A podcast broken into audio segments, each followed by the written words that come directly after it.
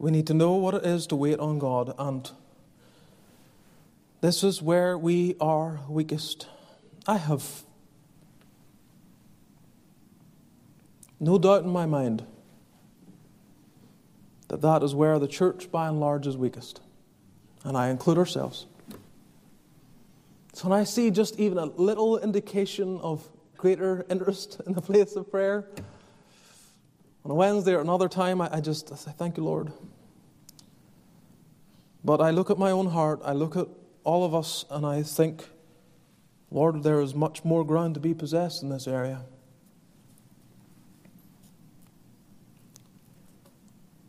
They can't confess unless the Father reveals it. It's impossible. It's like Tozer said, I think I've shared this before. And when Tozer had that big church in South Side in Chicago,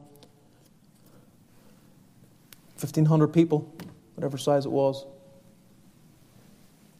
He looked at all the activity and everything that was going on, massive ministries.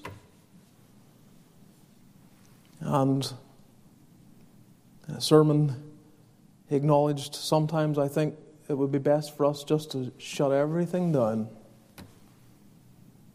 and seek the Lord. Just stop it all. Just, just, just take a season, a number of weeks, and we do nothing but pray and see what God would do.